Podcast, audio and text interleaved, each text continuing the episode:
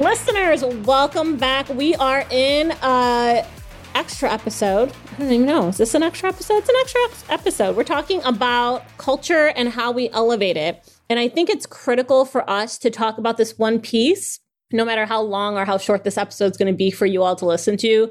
You have to create a career path. Why? Why, Keith? Why, Michelle? Why must we have career pathing to make that a step in elevating your culture? Well, first off, especially in the work environment today, nobody is going to stay in a role where they are stagnant or they have the perception that they're stagnant. If there is not a way for them to grow or a way for them to contribute beyond what they're already doing in their current role, they are very quickly going to get bored. And if they can't move on in your organization, they will find a place to move on in another organization. Yeah, that's the end of the podcast right there. That's it, right? What he said. yeah.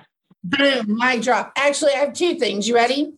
Yes, Maria, this is an extra episode because we are extra. And two, they don't actually have to have career pathing options, but they should expect outrageous turnover to Keith's point.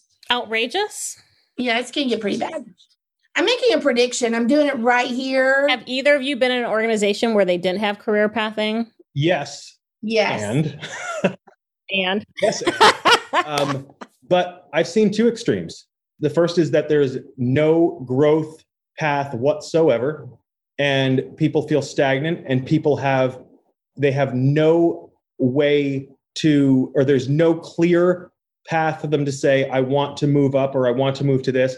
But I've also seen the other extreme, and and uh, Maria, I think you uh, know exactly what I'm talking about, and you know exactly the organization I'm talking about, where career pathing is so defined that you find yourself in a role that says you're in this role, you can't get to that role because there's no path to get there. So I think there's a danger in in in in taking your career pathing to where it says you started off in customer service, so that means that the only track you could go to is customer service lead or customer service trainer and then business development manager and then sales and things like that. So because somebody who starts off in customer service may not have this the the skills or the ambition to continue that track. They may want to they may want to go into operations. They may want to go into marketing. And so i think there's a danger in also creating career pathing that is restrictive to where they can't grow in the direction that they want to grow you're telling them this is the only direction that you can grow in and then you're going to find yourself in the same situation as if you had no career pathing whatsoever, where they're just going to leave. yeah, what he had said. And that's Michelle's theme this whole entire podcast, guys. It is, it is. Companies where I've seen it done well, even they think through the idea of lattice growth or even lateral growth as being a plus, or even encourage that you would hop departments or change channels, if you will, because it makes you more effective the higher up you you promote right? For a couple of reasons. I think it makes you more effective because you understand more aspects of the business. You understand the implications of let's say your choices in product development on sales because you've been in both of those worlds but i think the other thing that it does it, it allows you to create a really great network cross department, which helps people from making mistakes um, when they do launch stuff. So, companies who think about growing sideways is as good as growing up, or could be as good, depending on the person's need. So, it does become the way you think about career pathing in your organization. And if you tighten it down too hard. Yeah, there's, I mean, there's limits with restrictions. I recall me trying back many, many moons ago to try to get into human human resources. And the company would allow me to do an internship. But when it came to actually offering me the position, they said I have to leave the organization to be an HR person somewhere else and then reapply to re enter in. I said, Well, if I'm leaving, the hell if I'm coming back peace out y'all right yeah and that's and that that that was the example i was thinking of before looking back at my own career you know i did who starts out in training? Nobody starts out in training, right? I had a completely different background that brought me into retail and into sales. And from there, I, I, I moved into training. But I draw on my experience in retail and I draw on my experience in operations and sales all the time. And I think that I wouldn't have the experience or the credibility that I do now if I didn't have that experience in other departments before moving into training. So I think it's important to recognize that a vertical career path is not always the best way to go because you're limiting the um, the experience and the skills that that your employees are able to gain in order to move up.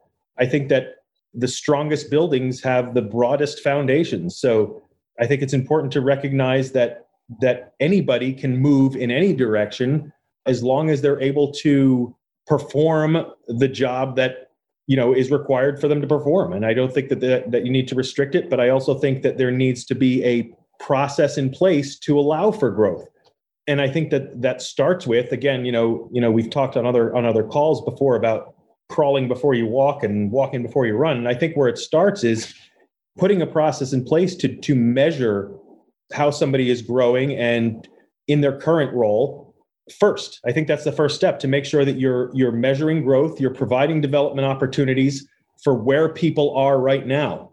As your people begin to grow you'll start to find ways and you'll start to find the right skills that help people move in different directions but i think where it starts is where people are at right now yeah you know what i completely agree keith there's no question in my mind I am a better HR professional because I worked in operations. I took on a role as a leader. I spent some time in a sales department. Those things help me think through every choice that I make and how it's going to impact the different areas of the business. And also, to your point, it starts with, I mean, it, it's pretty easy to create, you know, just like a generic IDP sheet. And you help someone get to that place by simply starting with what are the requirements for that future job? What are you doing well in this current job? And what are the gaps? And then how do I help you get there? And if you're talking about someone who is a top performer already, what you're going to find is that filling the gaps is often as easy as giving them real life experiences. Doing right, like if I want to hop from production to sales, let me do some cold calling, let me do some ride alongs with the sales team. If it's jumping from one department, production, maybe operations, into um, an HR department. Maybe it's spending a day shadowing somebody. Maybe it's helping be a part of a project or an initiative that's happening. Um, they can not only bring their perspective of their current job, but then also see the, the influences of the future job. And that's, for me, that's the greatest thing about top performers when you are a top performer, you can literally put them in real activities that contribute to the organization. And that's where they get their learning. So you're prepping them for that next step and you're getting a win for the company at the same time. So, like, why wouldn't you do that? I think when the pushback that we see from from organizations that don't do that is they're they always talk about the cost or the investment in time it takes to do this and how that is how they don't have the resources to do it and it's not affordable. But i really you know it's you can't afford to not do it i think is is the reality of it.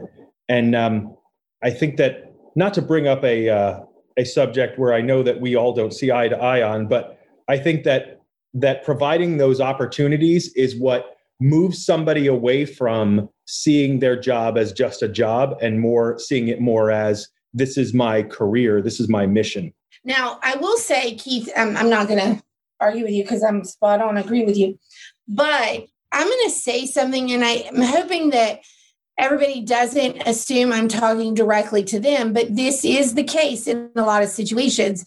There is a fail from an organization and often from the HR department at quantifying the cost of hiring. Um, if you actually, if you brought us in or had your HR team literally put time and dollar figures on what it cost to lose an employee and hire a new employee, what you're going to see is exactly what he said. You can't afford not to retain your talent. You can't afford not to. But historically, not all HR teams were in a place to be able to to bring that data forward and prove that from a business perspective.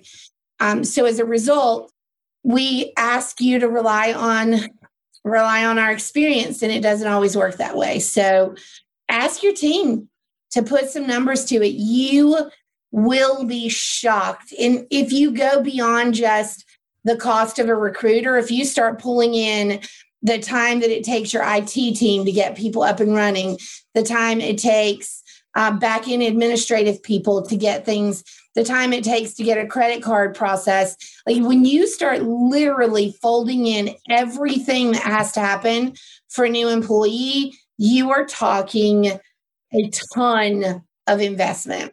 You know, I had a conversation with with a uh, a senior leader today that just frustrated the hell out of me because we were talking about something sim- close to this. And i had reached out because there is there was a there was an employee of this organization that i was i was feel very strongly that they need to be developed in a certain program. And they're fairly new to an organization. They're they're full of ambition. They're not heavy on skill but they've got a lot of ambition and, and drive and the response i got was i'm not going to spend the money to develop them right now i'm not even sure they're going to stick around long term. Well, I can guarantee you they're not going to stick around long term if your attitude is, I don't know if they're worth the investment. I promise you that if that's your attitude, they will not be here. Frustrating. Super frustrating. And this is the stuff that we're talking about now career pathing. This is your external, it's going to become your external footprint of your culture. It's going to be what shows up on Glassdoor. It is going to be the story that people tell about you and your organization. And it's going to eventually determine who applies for jobs in the future. Because when you have employees that are constantly saying uh, things on social media or Glassdoor, for example, like there's no career opportunity, there's no investment in your development. And by the way, for those of you who like to argue, um, you don't automatically get promoted when you get a job. That's not what people say when they, that's not what people automatically mean when they say development opportunities, right? So if you guys send a nasty gram going, Michelle, they need to calm down. I had to work for 10 years before I got promoted. That is not First of all, I'm going to delete your email when you fuss at me for it because that's not even what we're talking about. We're talking about the fact that you're willing to invest in us. Um, we've used on this on this podcast series, we've used um, Starbucks in a number of occasions to talk about how they offer to pay your entire student debt. Uh, and they don't care what you went to school for. It goes back to an investment in people and making them better. And the cool thing is, what we're talking about here is people asking you to make them better in a way that helps your company, not necessarily in a way that helps them get a new job. So that'll be the reputation they tell. Yeah. And I'm glad you mentioned reputation because it's amazing, especially for small businesses, small businesses that, you know, are you're starting to grow and you're starting to really build a team of employees. And when your employees start getting the perception that they are not valuable enough to you to invest in their development once people start leaving and those and your reputation starts tanking because of the reviews they're leaving you when you think you can't afford development wait till the first time you get the bill from the staffing agency that has to pr- recruit for you because your name is not drawing the employees in on its own because you will very quickly understand how the cost of developing developing uh, employees is pennies compared to what it'll cost you to continue to recruit for your for an organization that's got a bad reputation And guys, here's how easy it is. So, like, I'm talking really big picture here. We really want to give you something you can walk away with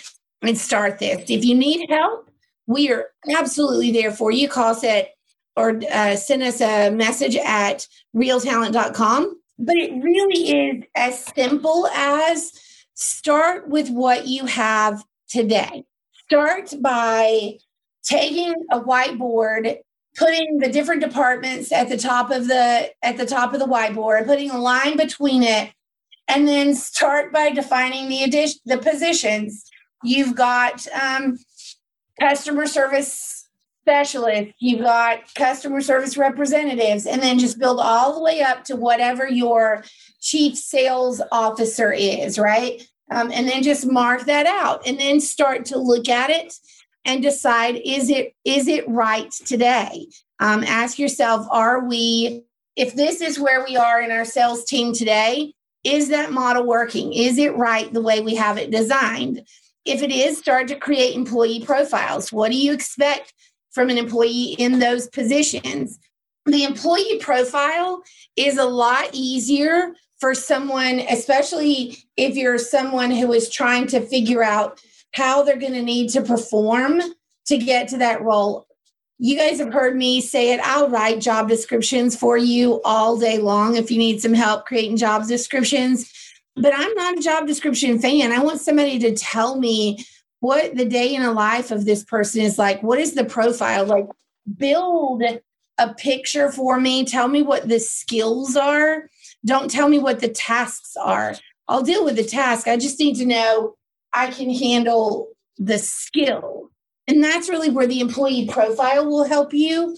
And then you can literally lay that employee profile out. So, in the example we shared earlier about Maria trying to um, move into HR, and guys, seriously, she is one of the most brilliant HR professionals that I know, but she wasn't given that opportunity because that wasn't where she started. So, in her situation, what we could have done was pulled out, you know, here's a starting role in HR. It's not necessarily equivalent to where you are today, but it's where we like to start people. Here's the profile of that position.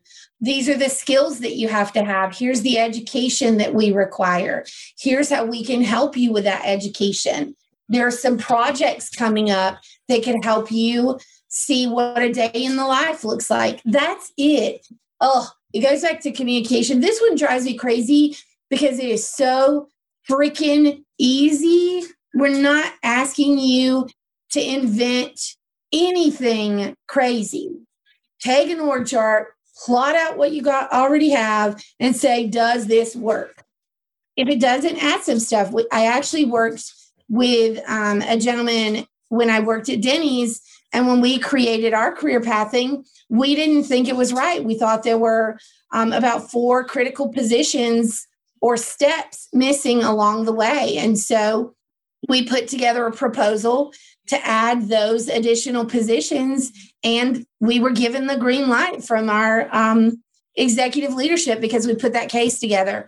So start somewhere, start with where you are today, and then just have conversations with your people. I'm going to generalize here because I think that there is a simple solution to this. And it's two things. If you want to keep employees and you want to keep them performing at a high level, they need to know two things. They need to know that they've got an opportunity to grow and they've got an opportunity to contribute to something larger than their own little world. And it's not about formalizing a, you know a program that says, you know, in in this many months if you do this, you can do this. Cut all that out it's as simple as here's the opportunities you have to grow, and here's how you can be an even bigger contributor. And those two things alone will keep your employees happy, they'll keep your retention rate high, and more importantly, they'll keep your reputation as an employer where it needs to be to continue to attract talent. Boom, what he said. Well, you've heard it, listeners. That's all we have for this episode. So we'll catch you on our final one when we're talking about the need behind the need to elevate your culture. So take care. Bye, everyone.